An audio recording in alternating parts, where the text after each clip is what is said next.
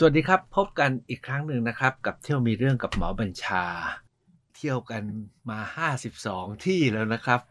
ผมจะพาไปไหน คราวนี้พาไปมีเรื่องที่สีชังและสีราชา ที่ผมเพิ่งจะแวบไปมีเรื่องไปจนถึงอวกาศ แล้วก็วกไปจนถึงสุวรรณภูมิด้วยครับ เที่ยวมีเรื่องกับหมอบัญชา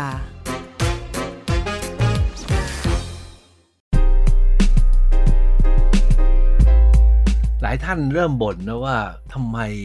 เที่ยวมีเรื่องกับหมอบัญชา วนอยู่กับสุวรรณภูมิเนี่ยหลายตอนจนชักเซ็งและชักเบื่อ ก็เรื่องมันใหญ่เรื่องมันลึกเรื่องมันลับ แล้วก็ที่สำคัญก็คือเป็นเรื่องที่ผมชอบครับ ก็ไม่เป็นไร แต่อยากจะบอกว่าเร็วๆนี้เรื่องนี้จะกลายเป็นเรื่องใหญ่นะครับ ที่ผมพาไปเที่ยวมาแล้ว ตอนนี้หลายฝ่ายกำลังเข้าไปเกาะติดแล้วก็ตามเพื่อนำไปขบคิดเพื่อทำอะไรเพื่อบ้านเพื่อเมือง ท่านที่ติดตามรายการเที่ยวมีเรื่องกับหมอบัญชามาตั้งแต่ต้นเนี่ยคงจะเริ่มอยากไปเที่ยวจริง ๆ กันแล้วใช่ไหมเพราะว่าหลังจากโควิดมารอบใหม่ เมษาพฤษภามิถุนากรกฎาจนประกาศปิดเกือบจะปิดประเทศ ปิดไม่ให้เดินทางไปไหนมาไหน โดยระหว่างนั้นเราก็เที่ยวทิปเที่ยวทิปกัน ผมอยากจะบอกว่าพอสถานการณ์คลี่คลายเนี่ยเราท่านทั้งหลายก็คงจะเตรียมเที่ยว ผมเองเนี่ยไม่ได้คิดที่จะไปเที่ยวเท่าไหร่หรอกครับ แต่พอดีว่าทางกระทรวงอุดมศึกษาเนี่ยจัดเสวนาวิชาการว่าด้วยสุวรรณภูมิศึกษา แล้วจังหวะนั้นเนี่ยนะครับท่านรัฐมนตรีกับท่านปลัดกระทรวงบอกว่าไหนๆคุณหมอขึ้นมาแล้ว ไปสีชังกันไหม ผมก็เลยได้แวบไปสีฉางก็ขอ เปลี่ยนจากเที่ยวทิปนะครับ มาเป็นเที่ยวจริง ๆ กันที่เกาะสีชังไม่ทราบท่านเคยไปกันหรือยังครับ เกาะสีชังชังแต่ชื่อ นั่งรถไปก็โอ้รักกันอยู่ขอบฟ้าเขาเขียวเราต้องผ่านเขาเขียวไปจนถึงเกาะสีชัง ผ่านสีราชาไป ผมเองเนี่ยไปมาแล้ว 3-4 ครั้ง ครั้งแรกนั่งเรือประมงไปเมื่ออายุ 10 ขวบ คือ 50 ปีที่แล้ว แล้วก็ครั้งหลังๆ ก็ราวสัก 10 กว่าปีที่แล้วครับ ครั้งนี้ไปใหม่ไปแล้วพบอะไรบ้าง แล้วทำไมจะต้องไปเกาะสีชัง การเที่ยวมีเรื่องของผมเนี่ยผมเคยเรียนกับทุกท่านไว้ตั้งแต่ต้นๆแล้วนะ ผมเนี่ยมีทั้งแบบเที่ยวจริง ๆ นะครับ แล้วไปเที่ยวหาเรื่อง มีแบบไปประชุมสัมมนา แล้วผมก็ไปหาเรื่อง คือไปเที่ยวหาเรื่องด้วย แม้กระทั่งไปประชุมผมก็ไปหาเรื่องได้ การไปสีชังครั้งนี้เนี่ยทางกระทรวงการอุดมศึกษาบอกว่า ไหนไหนคุยกันเรื่องสุวรรณภูมิ แต่ทุกวันนี้เนี่ยที่แถวแถวมาบตาพุธแหลมฉบังเป็นท่าเรือใหญ่มาก แล้วก็มีสินค้าเข้ามากมาย ไหนบอกว่าที่ประเทศไทยเนี่ยเคยรุ่งเรืองในฐานะเมืองท่าค้าขายมาตั้งแต่สมัยสุวรรณภูมิ ลองไปไขความกันหน่อยว่า แล้วทุกวันนี้มันมีร่องรอยอะไรหรือเปล่า ขณะเดียวกันที่ศรีราชาเนี่ยนะครับมีสถานีรับสัญญาณดาวเทียมของจิสดาทุกท่านรู้จักจิสดาใช่ไหมครับ ทุกวันนี้เนี่ยเขาทำระบบฐานข้อมูล เพื่อเราเนี่ยนะฮะได้วิเคราะห์และติดตามสถานการณ์โควิด ทั่วทั้งประเทศได้ด้วยดีจิสดาเนี่ยใช้ระบบ Remote Sensing ระบบข้อมูลดาวเทียม ระบบ Mapping นะครับ แล้วก็ระบบอะไรต่ออะไรอีกก็ไม่รู้นะครับ เพื่อที่ จะให้ชาวเราทั้งหลายได้ข้อมูลจากพื้นดินนะอยากเป็นระบบแล้วก็มาวางแผนในการควบคุมโควิดด้วย มันจิสดาเนี่ยทำตั้งหลายอย่าง แล้วมีสถานีสำคัญอยู่ที่ศรีราชานั้นการไปครั้งนี้เนี่ยเราไปเพื่อเจาะลึกว่าศรีราชา ซึ่งศรีราชาสีชัง ซึ่งทุกวันนี้เนี่ยมีท่าศุลกากรสำคัญในการดูแลเรื่องสินค้าเข้าสินค้าออก ของที่แหลมฉบังมาบตาพุบว่ามันมีร่องรอยอะไรบอกเรื่องเก่าไปถึงแค่ไหน อันที่สองก็คืองานวิทยาศาสตร์และเทคโนโลยีเนี่ยจะเอามาช่วยในการพัฒนาประเทศหรือค้นหาสุวรรณภูมิได้อย่างไรเรื่องนี้เป็นเรื่องรองของครั้งนี้ผมจะไม่เล่าแล้วเพราะมีคนบ่นว่าเบื่อสุวรรณภูมิ การหาเรื่องของผมเนี่ยนะครับตรงตรงไปตรงมานะฮะหนีเที่ยวครับแล้วไม่ใช่หนีประชุมด้วยนะ โปรแกรมทั้งหลายเริ่ม8โมง9โมงเพราะผมก็ตื่นสัก6โมงแล้วก็ไปเที่ยว แล้วก็กลับมาให้ทันประชุม ทันกิจกรรม เรียกว่างานหลวงไม่เสียนะครับ แต่งานราช enjoy นะครับ เพราะฉะนั้นการไปครั้งนี้เนี่ยคนที่พาผมไปเที่ยวเนี่ยอธิการบดีมหาวิทยาลัยนิดาคือสถาบันบัณฑิตพัฒนาบริหารศาสตร์ ท่านอาจารย์ ดรกำพลบอกว่าคุณหมอไปเที่ยวศาลเจ้าพ่อเขาใหญ่ เขาบอกว่าถ้ามาสีชังเนี่ยนะครับที่ที่อิสมัสที่ต้องไปเนี่ยมี 3-4 ที่ที่ที่หนึ่งก็คือไปไหว้สมเด็จพ่อรอห้าอนุสาวรีย์รัชกาลที่ 5 ที่อยู่ในจุฑาทุตราชฐานก็คือ พระราชวังที่รัชกาลที่ 5 พระพันปีกับพระโอรสพระธิดาเนี่ยจะไปพักเพื่อที่ฟื้นฟู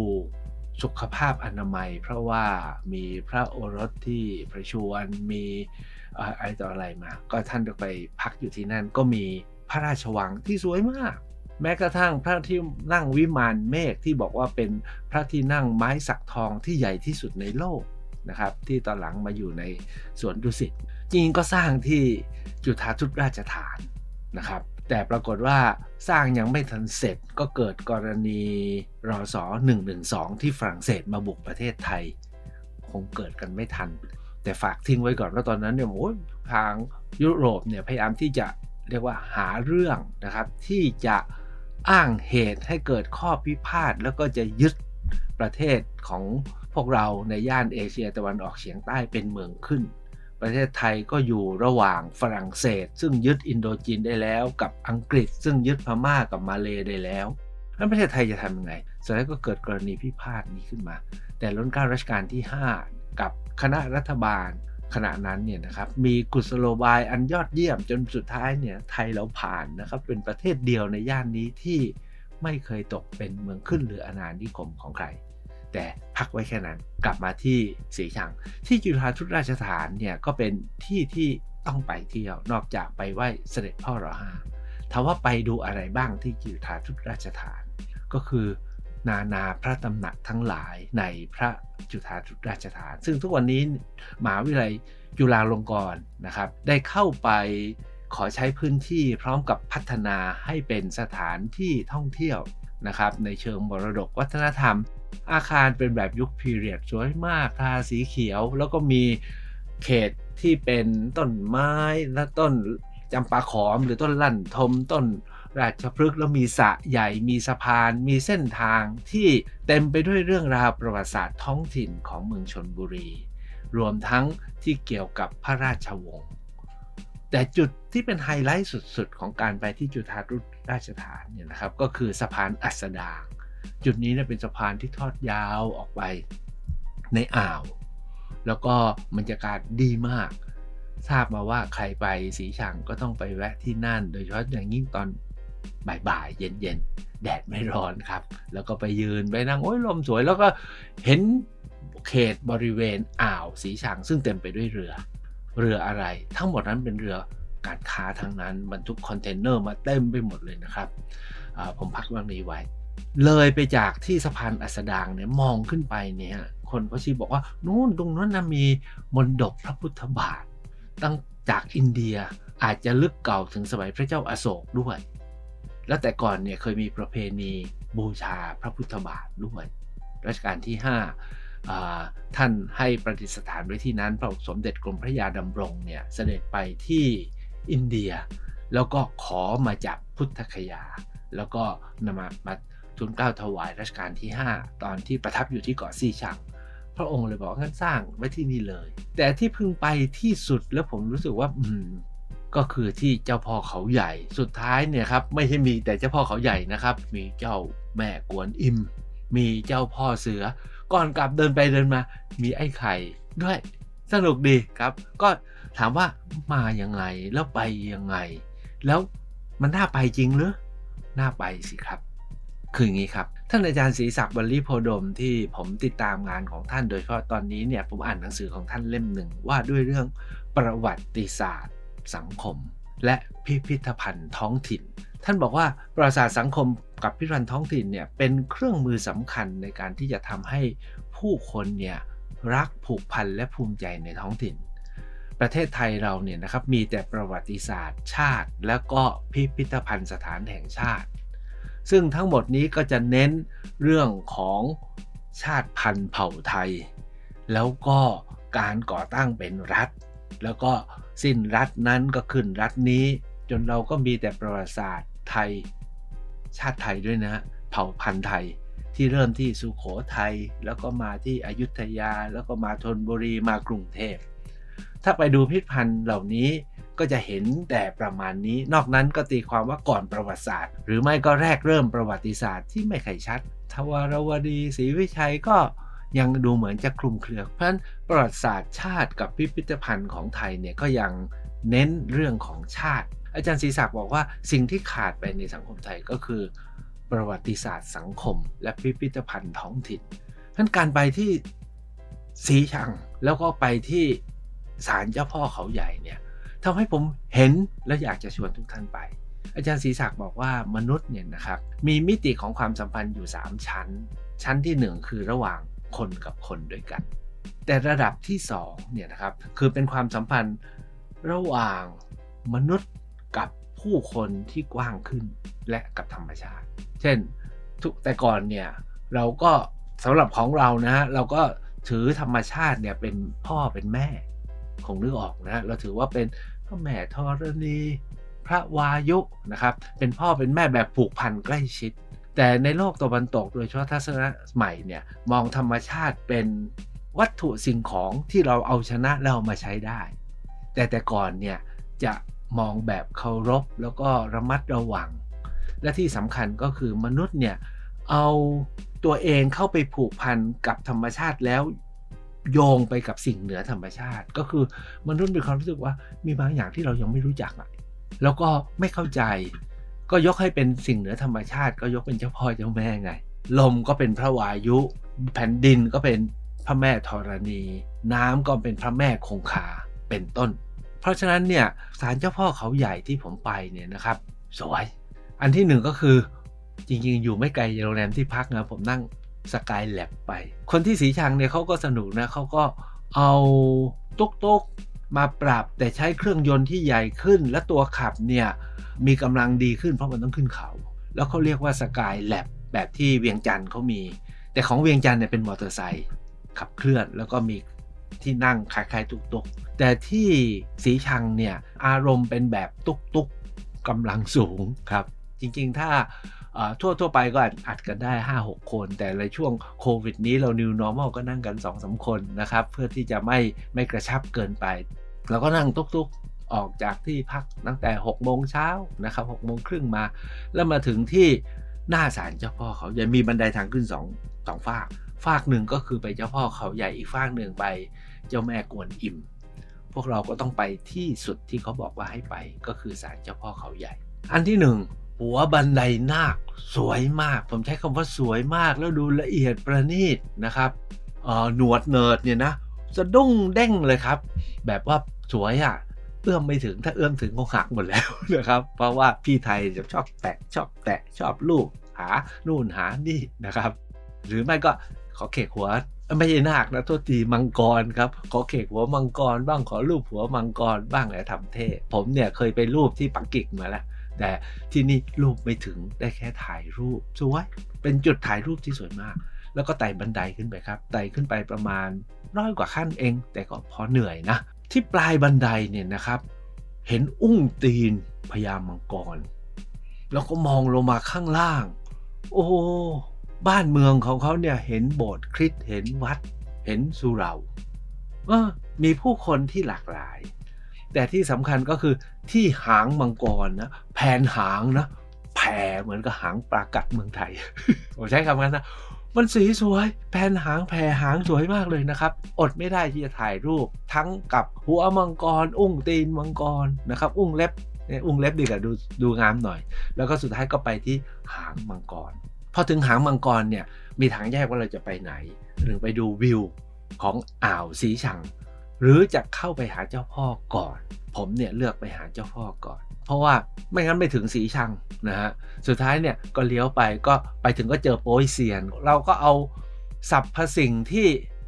ถูกยกขึ้นไว้เหนือธรรมชาติเข้าใจใช่ไหมตะกี้นี้ก็คือมนุษย์กับมนุษย์มนุษย์กับธรรมชาติกับมนุษย์กับสิ่งเหนือธรรมชาติ อย่างเช่นโป้ยเซียนเนี่ยก็ถือว่าเป็นอรหันต์ทั้ง8เนาะจนถึงขั้นเป็นเซียนอะบรรลุแล้วแล้วก็ แต่ละองค์เนี่ยมีคุณวิเศษจะช่วยได้ อันนี้ก็พึ่งเขาแหละนะครับ เดินต่อไปก็มีพระพุทธรูปประจำวันเกิด พร้อมกับบาทให้ทำบุญตามวันเกิด หรือเรียงมาทุกวันไปเลยนะครับ สุดท้ายเนี่ยนะครับ ตอนเข้าไปสู่ถ้ำของเจ้าพ่อเขาใหญ่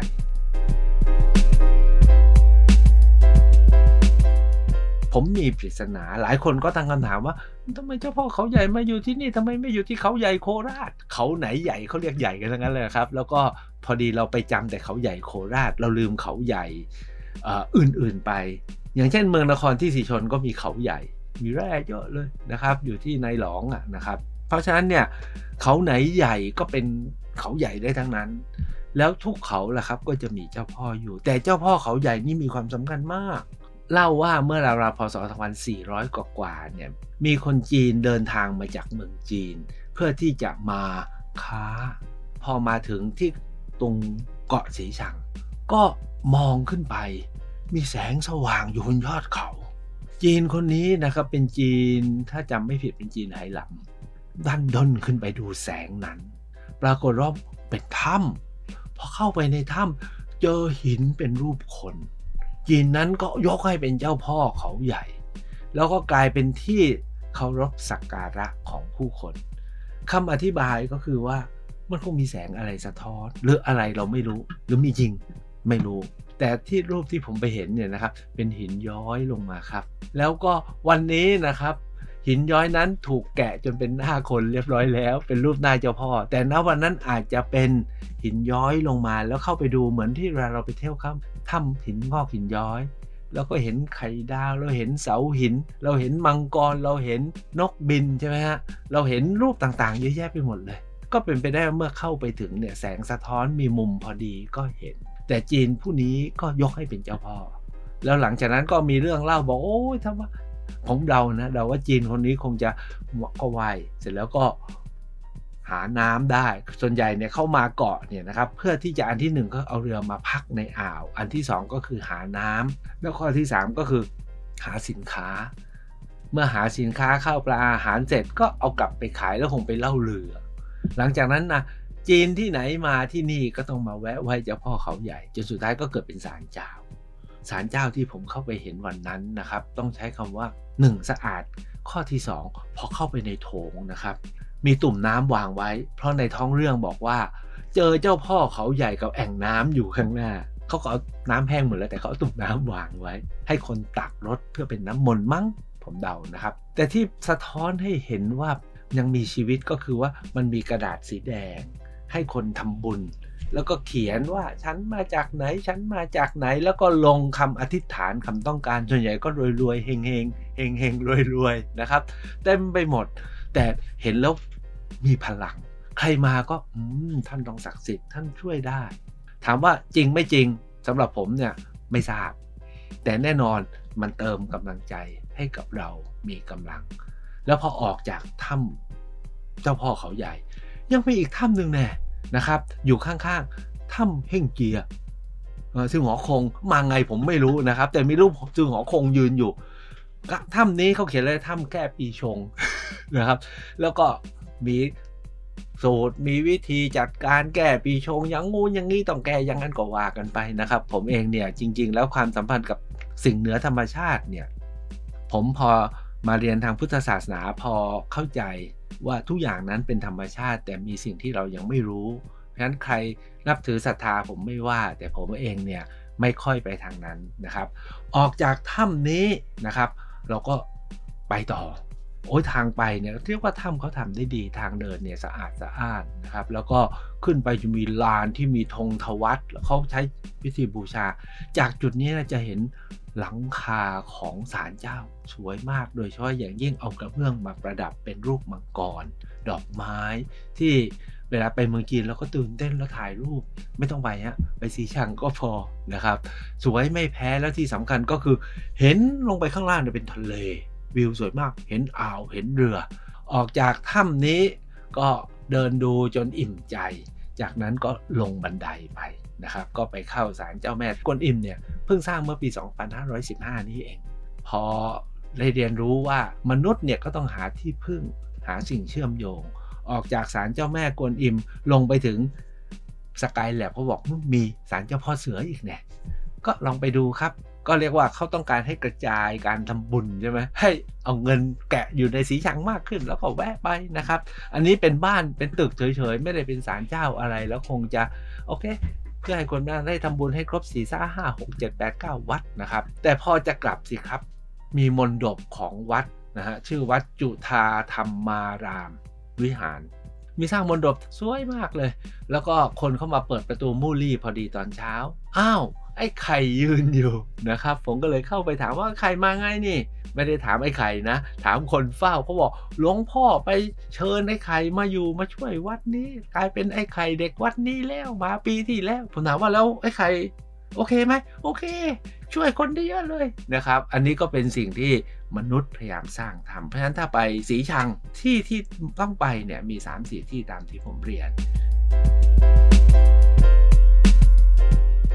ของกินสีชังถามว่ามีอะไรบ้างปลาหมึกแดดเดียว ปลาสละปลาฉลามผัดชา ปลาฉลามผัดชาเนี่ยไม่แนะนำเพราะว่าทำลายธรรมชาติหรือเปล่า